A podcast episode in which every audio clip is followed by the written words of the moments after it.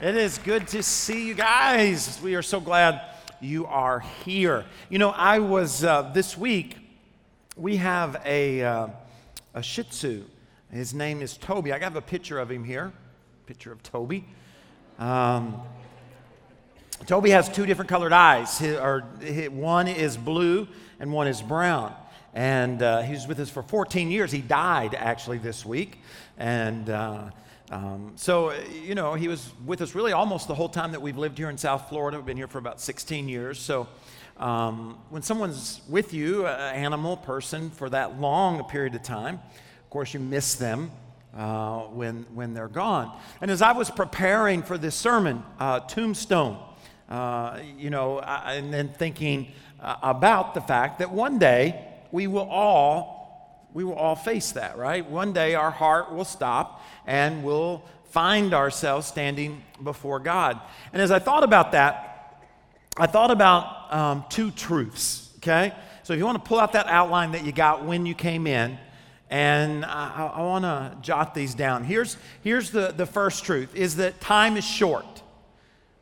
I mean, it, it goes by a lot quicker than we realize.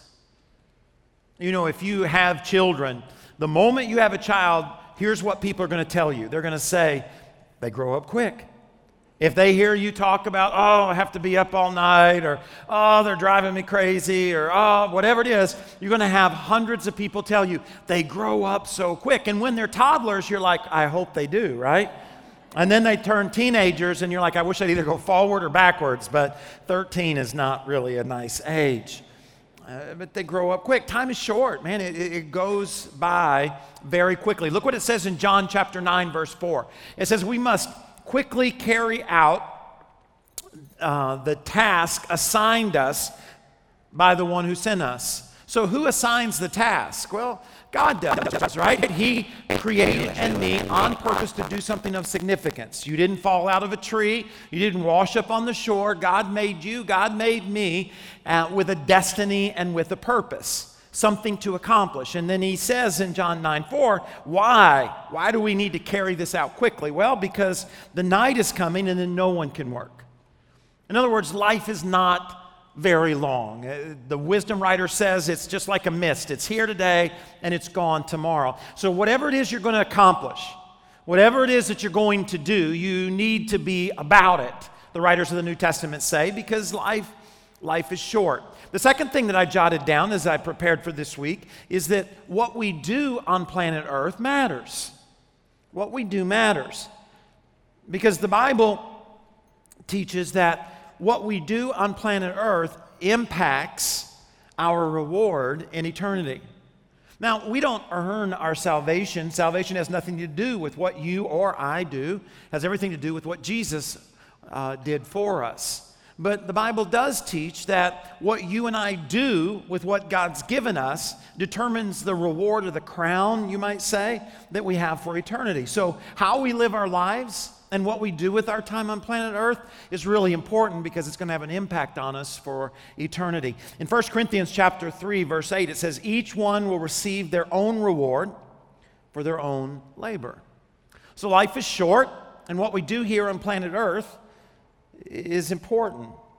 And you know, I don't know if you thought about this before, but most people die slowly. In other words, they don't die in accidents. I mean, those are the ones that shock us and they catch us off guard, but most people die in a hospital bed or they die in hospice in a home bed. And, and it may take days or years or months. Most people die slowly. And here's why that's important is because there's lots of time to think about your life, yet no time to do anything about it. In other words, it's in those moments as we're preparing for what lies on the other side that we think about our lives and we either have a sense of anticipation like a reward. The Bible says where God will say, "Well done, my good and faithful servant." You weren't perfect, but you ran after the dream that God put into your heart. Your life mattered, it made a difference. You're leaving a legacy or regret. And regret's a horrible feeling, isn't it?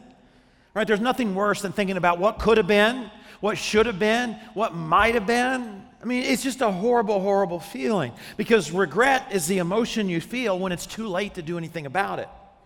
When I was 10 years old, I grew up in Arkansas, and every year we had a county fair. I don't know if you've ever been to a county fair. And one of the contests we had was a greased pig contest. How many of you have ever been to a greased pig contest? All right, nobody? That's okay, a few of you maybe. You know, I, it was Arkansas, okay? And what it is, is they put all these baby pigs in a pen and they grease them up. And then they turn us 10 year olds loose and say, go catch them. And if you catch a pig, you get a prize.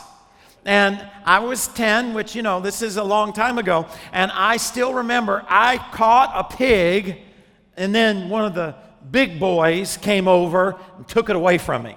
It's kind of like our egg hunt a few weeks ago, all right? came and took it away from me. Now, this has been decades ago, and I still regret that I didn't fight for my pig, you know? I didn't get the prize. Regret's a horrible thing. You know, what could have been? Well, I think as you and I find ourselves uh, at least staring towards the tombstone, the fact that we are one day going to die, we will either anticipate rewards or we will have a sense of regret. Now, I think the reason that we have regret is not because we're bad or because we're evil. I think we get frustrated. In other words, I, I, I think that there is a dream of starting a business or having a great marriage or being an incredible parent or being in shape and being healthy, whatever it is. But life, life is hard, isn't it? I mean, life is just, oh man, it, it, life can be really, really difficult. It can be overwhelming at times. Sometimes it feels like you take one step forward and you take three steps backwards. You know, you get a raise and then your car breaks down. You know, something good happens and then the kids get sick. It just, just, ah, it just seems like there is something working against us. And when that happens, we get frustrated. And when we get frustrated, we just kind of give up and we just live for the weekend. I mean, just, just, just survive during the week so that we can have some semblance of fun on the weekend. We give up on our dreams. We give up on our destiny. We give up on our lives really having and making a difference. And as a result, as life wraps up, we're filled with regret. And when you talk to most people, they seem to have a whole lot of regret as opposed to an anticipation uh, of reward. Now, why is that? Why does it seem that life is so uphill? it's so overwhelming at times. And this week, as I was studying, I read back in the Old Testament over a familiar passage of Scripture. And I think it's going to give us some answers. It's found in the book of Haggai, all right? Now, let me tell you what's happening, okay?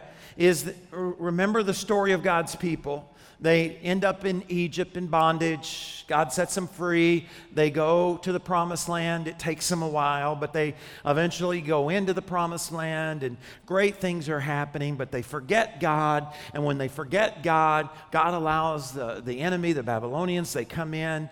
They again capture, you know, the, the, the people of God. And then God sends them back to the promised land to rebuild the wall the book of Nehemiah, if you've read the Old Testament, and to rebuild his house, to rebuild the temple. Then we read about that in Haggai, Zechariah. We see the success of all those things in the book of Ezra. Well, in the book of Haggai, he's a prophet. And God comes to him one day because God's brought the people back, but they hadn't put a shovel on the ground. In other words, they're living back in Jerusalem, but the temple hasn't been built. Nothing has moved forward. And God comes to Haggai and he's like, Haggai, I want you to go and tell him, I'm not okay with this. I'm actually upset about this. And I put the whole chapter there in your outline because I'd love for you to read it. But we have enough time to look at verses 5 and 6, about halfway down, okay? About halfway down the angel, uh, God comes to the prophet Haggai, tells him to go to Zerubbabel, who is the governor, and he says, Here's what I want you to tell him take a good, hard look at your life, think it over. Have you spent a lot of money, but you haven't much to show for it? You keep filling your plates, but you never get filled up. You keep drinking and drinking and drinking, but you're always thirsty. You put on layer after layer of clothes, but you can't get warm. And the people who work for you, what are they getting out of it? Not much. a leaky, rusted out bucket. That's what they're getting. One of the translations says you put money in your pockets, but it just seems to fall through the holes. I mean, can you identify with that? Can you identify with that frustration that you can't just can't get ahead? That no matter what good happens, there's always something bad on the other side, and you just can't make progress. You know, you just can't get where you want to go, and there's all these temptations and frustrations to just kind of give up. Well, that's the struggle they had. Then you go on in verse 7 and it says, That's why the God of the angel army, so God says, I'm go back, Haggai, I want you to tell them, take a good hard look at your life, think it over. Then God said, Here's what I want you to do. I want you to climb up into the hills. I want you to get some timber, bring it down, and I want you to build my house. I want you to do what I brought you here to do, which is to rebuild the temple. He says, Do it for me, God says. Honor me. And then listen to what he says. He says, You have had great ambitions for who? Yourselves. He says, You've had great ambitions for yourself, but nothing's really come of it. Well, I've just kind of blown it all away. Why? Well, because while you've run around caught up taking care of your own houses, my home is in ruins. And he's not really talking about uh, the condition per se of the temple. What he's basically saying is, I brought you here. I, the all powerful, all knowing, everywhere at one time God, took you out of bondage to the Babylonians. I brought you here, and the Persians, and I brought you here, and you haven't done what I brought you here to do. You've gotten distracted. You're building your own houses. You're running after your own dreams. And that's why he says, because of your stinginess. And so I've given you a dry summer and a skimpy crop. I've matched your tight fisted stinginess by decreeing a season of drought. Nothing, not man, not woman, not animal, not crop, is going to thrive. God says, I brought you together to, to build my house but rather than build my house, you've been distracted by your stuff. And as a result, guess what? You're never going to succeed in what you're pursuing because you're fighting me on it. And I'm not going to lose. Now, my question for you and I today is the same is that God brought you here. I mean, the, the reality is, is you are here. Now, I don't know how you got here. I don't know whether somebody invited you. I don't know what part of the world you're from. I don't know, you know, what language you speak. I don't know what your background is. But here's what I do know. No matter what campus you're at, whether you're watching on television or whether you're in South America or right here in Cooper City, you are here. And as a result, you're not here by accident. God brought you here. And He brought you here so that together we could do what He has called us to do. And when you and I get distracted from what He called us together to do, and we get focused on our businesses, and we get focused on our families, and we get focused on our recreations, God says, um, you're always going to struggle in that. And I think we struggle in two ways. One way we struggle in that there's never enough. I mean, some of us struggle with finances. We struggle. We worry about the mortgage. We worry about the kids going to college. We worry about having to take the kids to the doctor. I mean, there's always just a financial tension on you, just always kind of pulling you down. You just, just can't seem to get ahead. And then others of us have maybe bro- you've broken through that but you're scared to death that you're going to lose what you have and go back. And you're like, I don't want to go back to worrying about money. So instead of worrying about not having money, you're worrying about losing money. And so you're not able to enjoy what you do have. And Haggai says that the reason we find ourselves there is because we have gotten distracted. He says, I brought you here to build my house. And when you do what I brought you here for, guess what happens in your life personally? You succeed. But when you allow yourself to get distracted by what you are doing instead of what we are doing, he says you're going to struggle. And I really think that that's important because I do think that God brought you here because you're here. and that God brought you here to potential church, and whether it be Pensacola or whether it be Hollandale or whether it be Lima or whether it be the Bahamas or whether it be television or whether it be online My question, I guess, is have you allowed what you do well, your job, your success, your dreams, and your finances, to distract you from what we are called to do together? Have you allowed what you do well to distract you from what we are called to do together? And if so, how do we, how do we fix it? You know? How do we get back to where God wants us to be so we can experience the excitement of what He wants us to do together and the celebration of what He wants to do in your life personally? So that when we do face the tombstone, it's not regret that we have, but it's an anticipation of the reward God has promised. And that kind of gets exciting. So, as I was thinking about, well, how do we, you know, how, how do we do this? How do we get back to where we're supposed to be?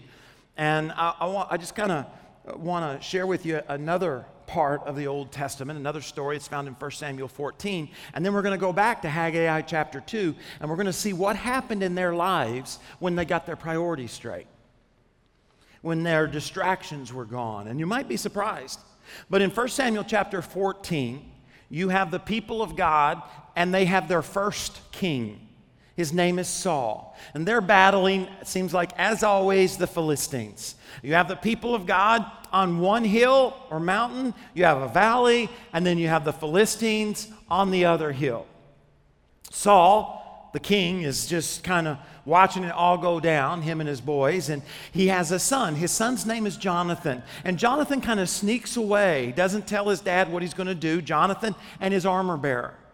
And they kind of go down into the valley, and he looks to his armor bearer and he says, We're going to take them on, the two of us. He says, because God can do it with a bunch of people or God can do it with a few people. And his armor bearer looks at him and says, Well, you know, Jonathan, I mean, whatever you say, I am completely committed to you.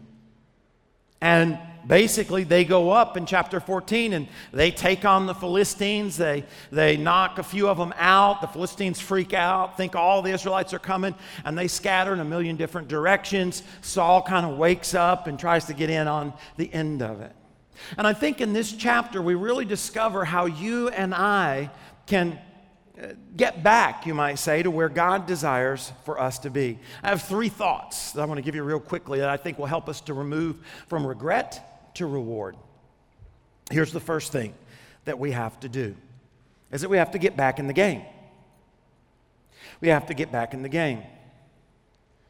Um, Saul is over here on this hill. The Bible says, well, let's just read it first. In uh, verse 2 of chapter 14, look what it says. Saul and his 600 men were on the what? Say this word with me. We're on where? We're where? Yeah, they were on the outskirts. You know where the outskirts are? Uh, they're out in the skirts, I guess. They're out here.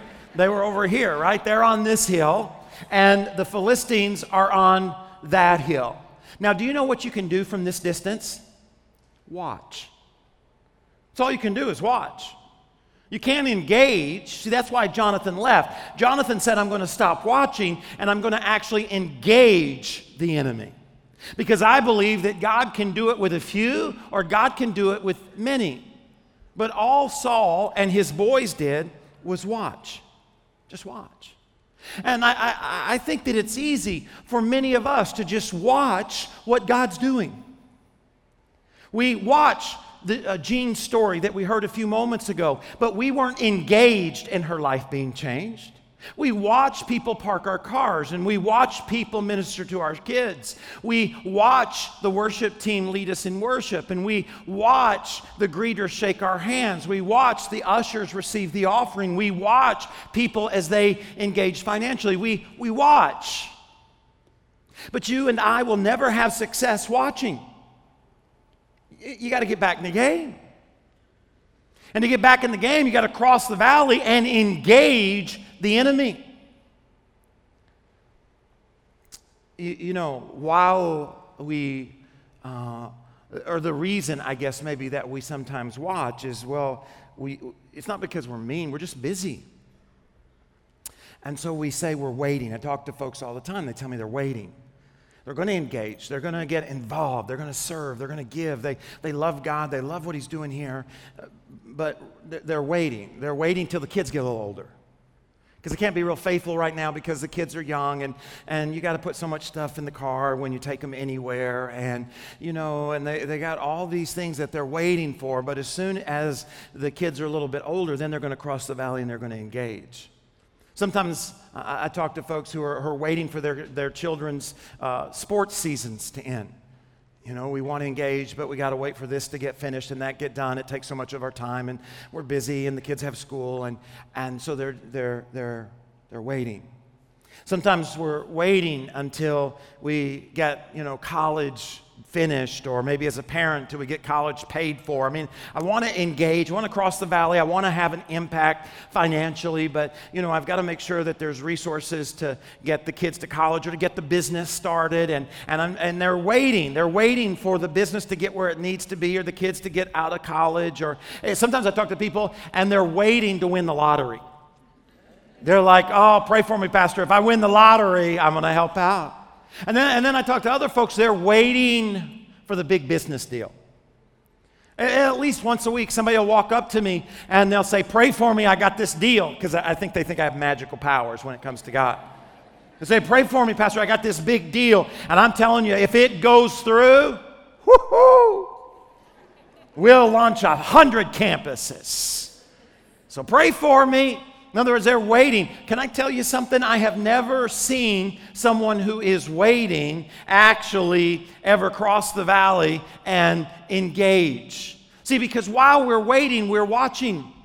Right? That's, that's what we're doing while we're waiting for the kids to get older, while we're waiting for the business deal to go through, while we're waiting for uh, to get out of college. We're just kind of watching. We're watching others engage the enemy in trying to do what God brought us all here to do, because God didn't bring anybody to watch. Right? Watching is not part of worship. Watching is not part of being a Christ follower. See, if you read 1 Samuel chapter 14, here's what you'll discover. You'll discover that Saul had already lost his kingdom, David just hadn't taken over yet. You will also discover that the high priests that are mentioned were completely screwed up and had lost the authority to actually be the priest. In other words, see, you are disqualified when all you do is watch. The one that God empowers and the one that God strengthens are the ones who cross the valley and actually engage the enemy because that's what the church does. Right? Isn't that what Jesus said? Jesus said, I'm going to build my church, and what? The gates of hell will not be able to prevail. And again, that's not the idea of protection, that's the idea of aggression. In other words, the enemy has put a wall around our family and our community and our kids, and we are the church. We're not watching it happen. We're crossing the valley, we're breaking down the wall, we're taking our family back to who Christ is, because that's what the church does. So we got to get back in the game. You got to get back in the game. Stop watching. I know we always have our reasons. Well, look what the Ecclesiastes says. It says, if you wait for perfect conditions, you will, what's this word? Never. You will never. Just remember that. You'll never. You will never. See, I know you have dreams. You have dreams for your marriage, you have dreams for your finances, you have dreams for your business. And I'm not here, I'm here to encourage you that if all you do is wait and watch, you will never, never. Doesn't matter how, you know, how good we rationalize or doesn't matter.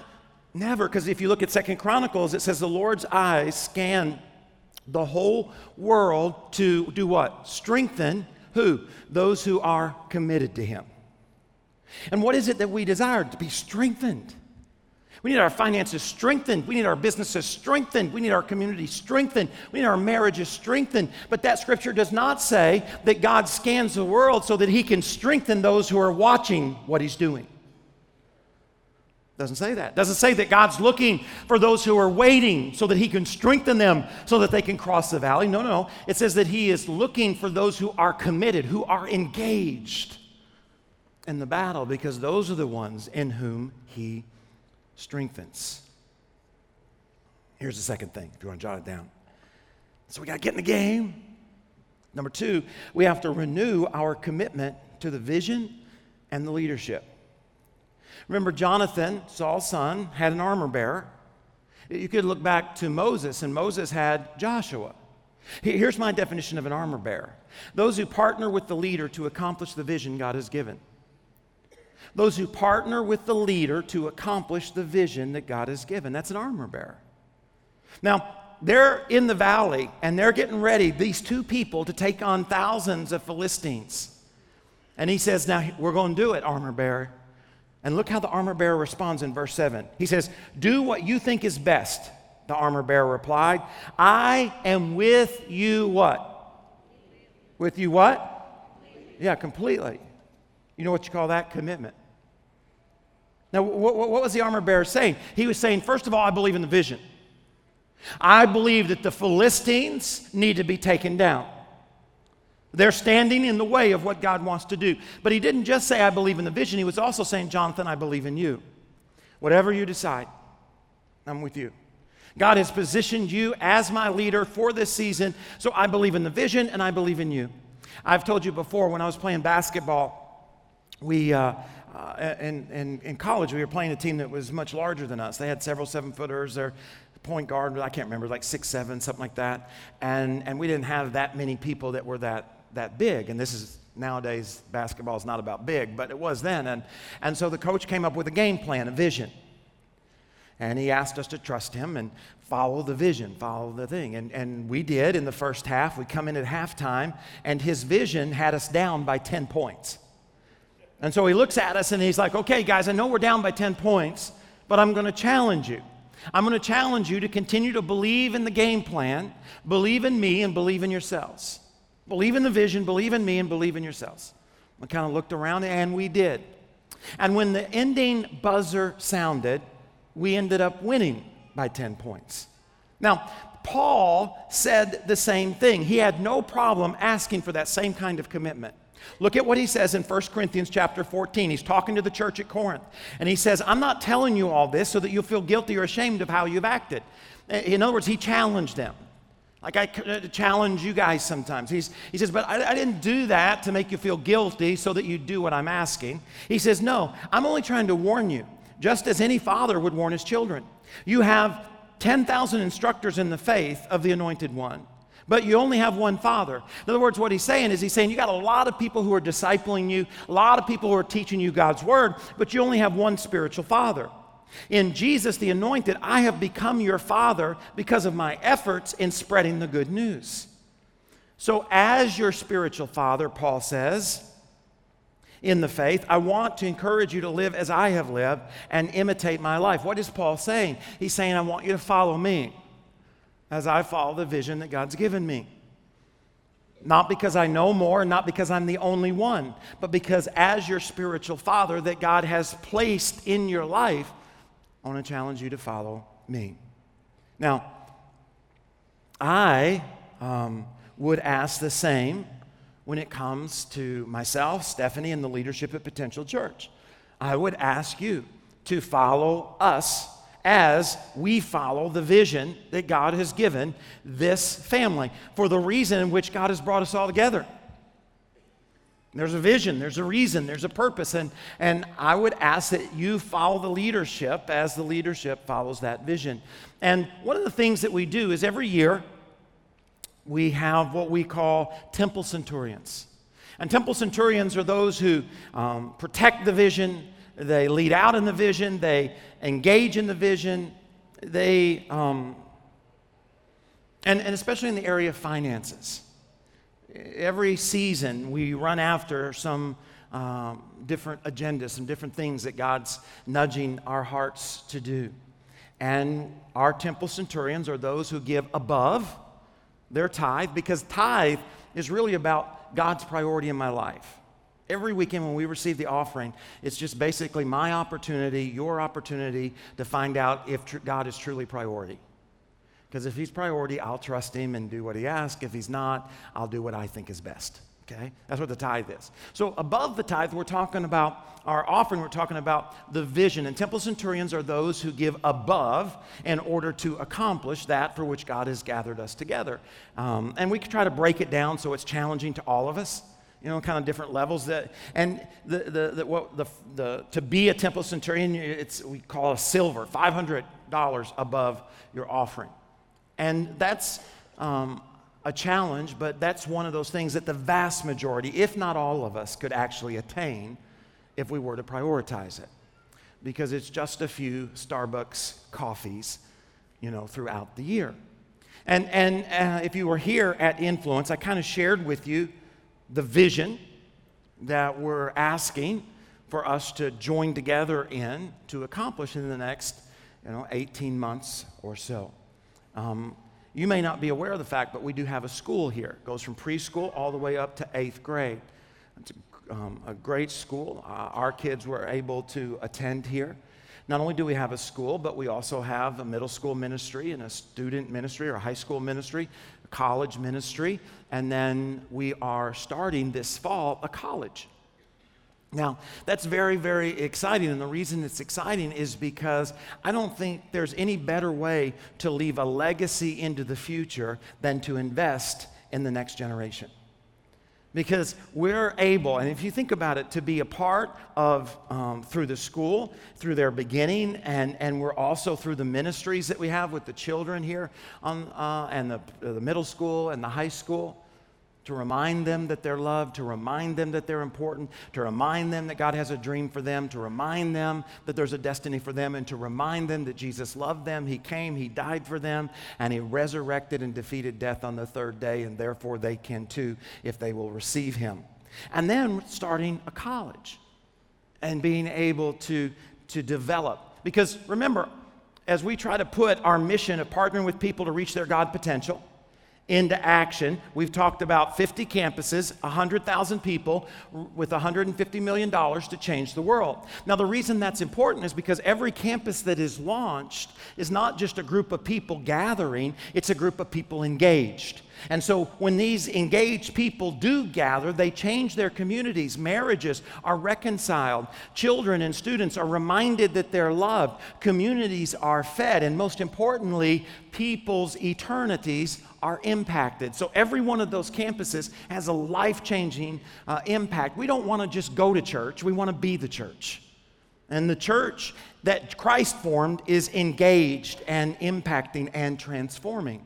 And so, in order to do that, think about this. In order to launch these campuses, one of the cool things that's going to happen is that these, this next generation that we're impacting through the school and through all of our ministries and then through the college are going to be the very men and women who will one day launch a campus in who knows where okay? Maybe Los Angeles or maybe in China. They're going to be trained and they're going to be encouraged and they're going to be inspired and then they're going to go and launch. And some of them may be in ministry, others of them may be in education, they may be in the medical field, they may be in the law field. Who knows what God will do, but they're going to be trained and inspired and encouraged in the vision. And so when we launch a campus in that community, which now they've moved to to begin their business, they're going to be able to raise their hand and say, Man, I know what that's about, and I want to be engaged in that. I can't think that there's anything more important than in engaging in that next generation. Now, why that's important is because we have to do we have to prepare that facility. That's where the, the school, that's where they do lunch and other activities. Of course, it's where the middle school ministry happens, it's where the high school ministry happens, and it's where the college, you know, the classrooms over there. So we got to do some remodeling in the, co- uh, in the classrooms, developing those. We have to do some technology. I told you in the past, our technology is always um, old you know, our team is good, so they make old technology look good. But eventually, you have to go from the flip phone to the smartphone, all right? And so we have to do some technology upgrades over there. And then, you know, I asked Corey, if you guys would bring me out that chair, I asked Corey because, you know, every child or middle school, high school, college person that comes, they actually bring their butt with them. And uh, this is the chair they gave me. And uh, I think he gave me the worst one. But uh, if you go over there and look, there are a lot of chairs that are beat up like this over there. Now, the reason they're beat up like this is not because they haven't been taken care of. The reason they're beat up like this is because they've been used over and over and over again. So the truth is is I'm glad they don't look brand new. I'm glad that after years of um, uh, children and middle schoolers and high schoolers, and in the future, college age kids getting, sitting down and getting up and sitting down and getting up. And so, one of the things that we want to do is we have to, you know, they, they, they they deserve better than that. And it, we need to honor them uh, by doing that. And so, to remodel that facility over there and, and get some chairs and do the, the technology upgrade and stuff over the next year, we're talking about $350,000 is about what it'll take to do all the things that need to be done.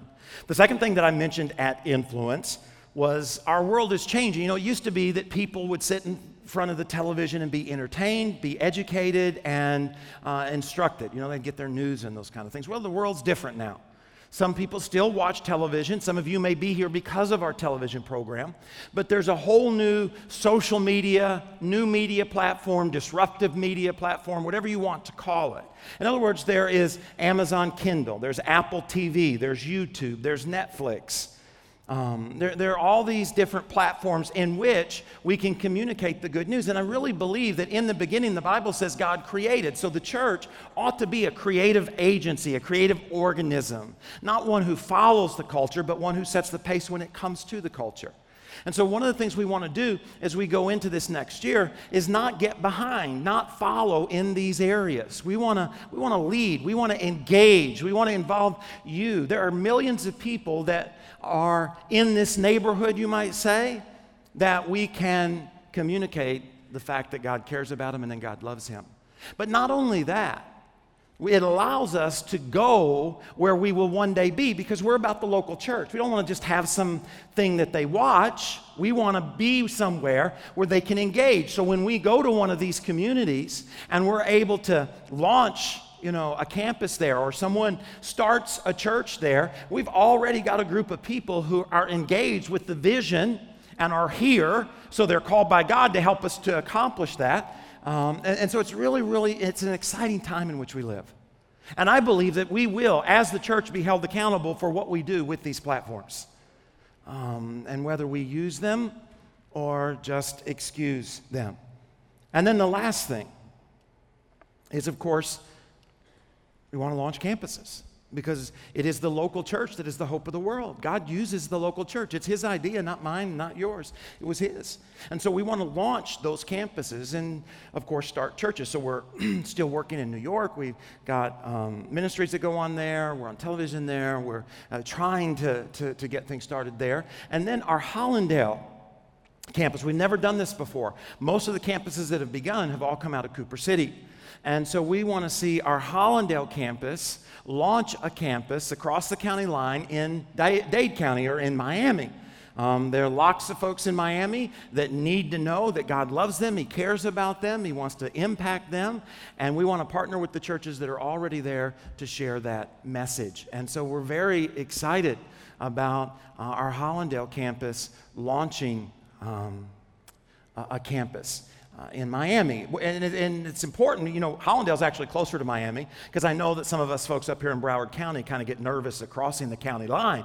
And so we thought it might be easier for Hallandale. Now, if you want to be involved in that, of course, all you have to do is write Miami on your card and because they'll begin um, groups um, south of uh, Broward County in, in Miami and Dade County. They'll start groups and they'll start meeting and start getting ready. And then, you know, we'll get to 100. We'll start some kind of weekly meeting and eventually get a campus that is healthy and strong and growing down there. And if you want to be a part of those groups in some way or help, just write Miami on your card.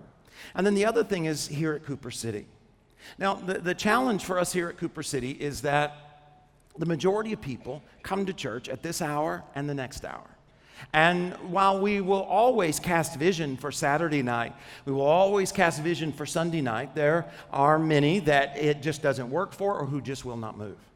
So, as a result, we can't reach other people because what happens is in these two services is they grow, and whether it be in the auditorium or the children's ministry or the, the, the, the parking lot, it depends on who those folks are where they are in life, it will grow and it kind of hits its head and comes back down, then it grows and hits its head and comes back down.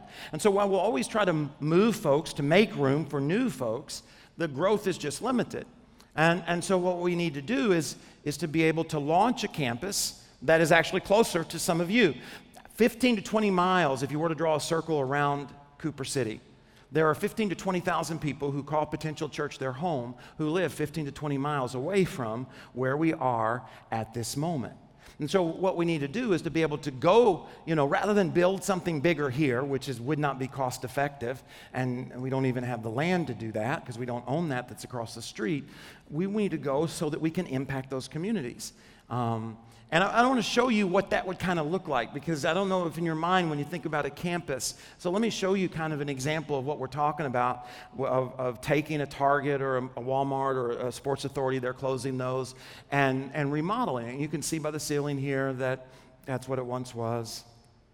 And you know, you, you build the, the children's ministry and you have all the hallways and the pictures, and you can see the outside there that was a like a strip mall at one time. They remodeled it, the auditorium, seat somewhere between, you know, 800 and 2,000. And you got your little kids in little rocking chairs looking at the funny birds. And, and, and, and so what would happen is that we would build that, and the goal would be is to move somewhere between 700 and 1,500 people who come to this campus to that campus. And that campus would be as nice or even nicer because it would be new, and this is over a decade old um, there. And that, then that campus is now growing and can launch a campus. This campus is got room to grow again and then launch campuses so we can continue to make a difference in this world so that when you and I stand before God, we can say we didn't just go to church and watch, we were the church and engaged. And our world and the next generation is different because when we gathered together, we did what God gathered us together to do. And, uh, and so I ask, I challenge, just as uh, Jonathan did, just as Paul did, for you to follow us as we follow that vision. Now, if you think about 350 to remodel, you think 150 when it comes to the different media platforms, and then to be able to do that in this coming year, uh, we're talking a million dollars. So, and again, we can't build it all in a, in a year, but we'd love to engage some of you guys as we look for the property. Some of you know a lot about how to, all the things that have to be done when it comes to acquiring the property and, and remodeling the, the facility, all those kind of things. We want to engage you uh, in that. And you can't, you know, it won't be finished in a year, but we can at least uh, have the property and be moving in that direction. And, and so we're talking a million and a half dollars above our offering. Not talking about moving money, because that doesn't help anybody. Talking about uh, above and and beyond. And when you break that down, you know, it's a, a, a, little less than $300 for every person. See, it's, it's, it's, it's, it's really not that much when we all engage. I think last year we had just a little over 500 temple centurions out of, you know, the know, well, thousands of people who attend. So the challenge is to engage because the next thing that we see here is in that I want you just to jot down that Jonathan does is he shows himself. Is that if we want to have an, an, an intentional or looking forward to a reward as opposed to dreading um, regret, we ought to show ourselves. Look with me in verses six through eight. He looks at his armor bearer. He says, Let's go across to the outpost of these pagans. Jonathan said to the armor bearer, Perhaps the Lord will help us for nothing can hinder the Lord. He can win the battle whether he has many warriors or a few. He says, We will cross over and what? And let them see us. Say that with me. Let let them see us. That's kind of different, isn't it? He says, it's not like he says we're going to sneak in there and catch them off guard. No, we're going to let them see us. We're going to yell out to them. We're going to tell them we're coming. And I think that's our challenge is to show ourselves is to make ourselves known, is to engage, is to say, I am through watching and I am through waiting. I'm going to engage. And I think sometimes we don't engage because we're like, well, you know, I don't have a lot. What difference does it make if I engage? I mean, what, I'm not a millionaire. I'm not, that seems like so much money. I, I, and, and as a result, we just stand over here on the other side and we watch. There are only two of them. See, the success will not be dependent upon how much you have, the success will be dependent upon what God's going to do. You, you, you don't want to watch God do the incredible. I'm amazed. I'm amazed at the number of people who do not engage in a vision, who say they have been impacted by the vision. In other words, I talk to folks and they'll say, This church has changed my life. It's changed my family. It's changed my marriage. It's impacted me. And yet they don't engage in that vision so that it can impact others. In other words, it's kind of like, I'm glad it helped me, but to hell with everybody else. And when I say that, I mean literally. Because hell is where people who do not know Christ spend eternity according to the words of Jesus. The Greek word is Gehenna. I don't understand that. I don't understand how you can be impacted and yet watch and wait. We got to show ourselves.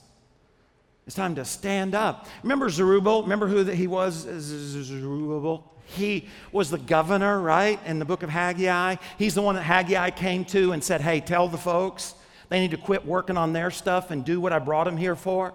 Remember, well, look, look what it says um, in Zechariah 4:10, because Zechariah and Haggai are going on at the same time. He says, Do not despise these small beginnings. For the Lord, what, what, what is that next word? The Lord does what? The Lord rejoices to see the work what? Begin. Begin to see the plumb line in Zerubbabel's hand. Well, eh, that's amazing, isn't it? What's God saying? He's saying, don't despise small beginnings. Don't despise where you are. God, it says, rejoices to just see you engage, to see you cross the valley and say, you know what? I don't have a whole lot, but I'm going to take on the enemy because my God is all powerful and He is the one that's going to do it anyways. All I got to do is engage. Isn't that what it says? Says God's like rejoicing because finally Zerubbabel picked up the plumb line, put a shovel in the dirt. May have not known how the whole temple was going to be built, but he put a shovel in the dirt. And I think that's what God's calling of us. Is to engage. Is to be a part of what he's doing. And then, you know, I put you a ton of verses there about how God can do what you and I can't do. Now, this is where I want us to end. I want you to see what happens when our priorities are rearranged. Because this is the encouraging part. As I studied this week and I thought, how do I share this vision? And I want it to be encouraging. I want it to be challenging because I think it needs to be if we're going to do and be what God wants us to be. But how can it be encouraging? And here's what I want you to see, all right? He says in chapter 2, God comes to Haggai and he says, Go to the boys. And I put it all there for you. We're not going to read it all, but he says, Tell them, remind them and he says, he says think, think about it. Remember? Remember how you were struggling financially? Remember how you were struggling to get ahead? Remember how it seemed like you just couldn't break through? And then at the very end, he says, Now think ahead. Last paragraph. Now think ahead from when the temple building was launched. In other words, he says, Now I want you to think about what's happened since you have done, or at least started, what I brought you here to do. He says, Has anything in whose fields? Whose? Your fields. Who's your? It's you, right? He says, Has anything in your fields, your figs, your vines, your pomegranates, your olive trees, have they failed to flourish? In other words, he looks at him, he says, Since you have begun to do what I brought you here to do, has what you're dreaming, has it flourished? And he says, Of course it has, because from now on, look at it. He says, From now on, you can count on a blessing. Isn't that amazing? See, that's the encouraging part. You will either spend the rest of your life struggling to get ahead, or you will refocus your priorities and do what God brought all of us here together to do, so that through that, God will bless the dream that you personally have in your life. That's what He says. And the reason that so many of us struggle is because we are focused or distracted by what we want, thinking that once we get what we want, then we'll do what God wants. And God says it works different. Do what I want. And in doing what I want, you will experience blessing. Because how is God going to meet the financial needs of this church? Listen, can I tell you, it does not rain money at night here in the auditorium. Do you know how God meets the financial needs of this church? Through us. So you, you, you realize that it flows through me. See, I, I always kind of think of it like this you know what? We need a million and a half dollars. Now, we can all do that, or God can give me, well, what is that? $11.5 million. And I'll tithe it. Because God, it flows through us. How is God going to meet the skills and the, the, the, the potential church needs? They're going to come through you and me. It's your gifts, your talents, your skills. But ultimately, we have to determine whether we're going to trust Him or not. Now, when you came in, gave you a little envelope because our we, we, we a million and a half over the next year above our tithe. Not you know, not just moving it because that that it's not real. It's not real. And we always kind of start like let's start with a big offering. And our goal is a third of it. It's five hundred thousand dollars. And I want we put the we put the envelope in here not because we're going to, you know, start today, but for you to just start praying. Are you going to keep watching? Or are you going to cross the valley and say, you know, I'm going to trust God. I'm going to trust the leadership and the vision that He has placed in my life. That's ultimately a decision we all have to make. Now, of course, you don't have to be here for the, the big offering weekend. It's the last, the first weekend of May. So April the 30th, May the 1st. But you are responsible for the truth that you've heard. You, you can't run away from that. I am responsible as I sat down because I am just as tempted as you to be distracted by what my stuff is. And then work on his stuff. And so I just challenge you to, to what does God want you to do? How should you engage? Is this going to be your year? Or next year? Next season? Will you find yourself in the same place? The time will pass. It does every year. The question is, will I change? Will I be different? Will you be different? Let me pray for us. Father, I thank you for these folks, and I, I, pray that it's been encouraging. I know it's challenging, but, but I think there's some truth there for me, for us, for your house. And I, I just pray that you, you'd help us to engage. I pray rather than Jonathan and an armor bearer go alone, that we would all go. Get back in the game. Help us to get back in the game. Ultimately, so that you will be glorified in what we accomplish together and in what you do in each and every one of our lives individually. In Jesus' name, amen. Thanks for being here. All right, yeah, give God a hand. Thanks for being here. Now we will uh, ask our ushers to come, receive the offering as we do uh, each weekend. Encourage you to be generous and um, see what God does in your life as a result of that. Um, we're going to worship. The, the team's going to come out in a moment and we're going to worship. So don't run off because giving is an act of worship. And whether you give online or whether you give through texting, there's, I, I think there's a card in your chair, all the different ways you can give, but it's, it's this moment of, of worship.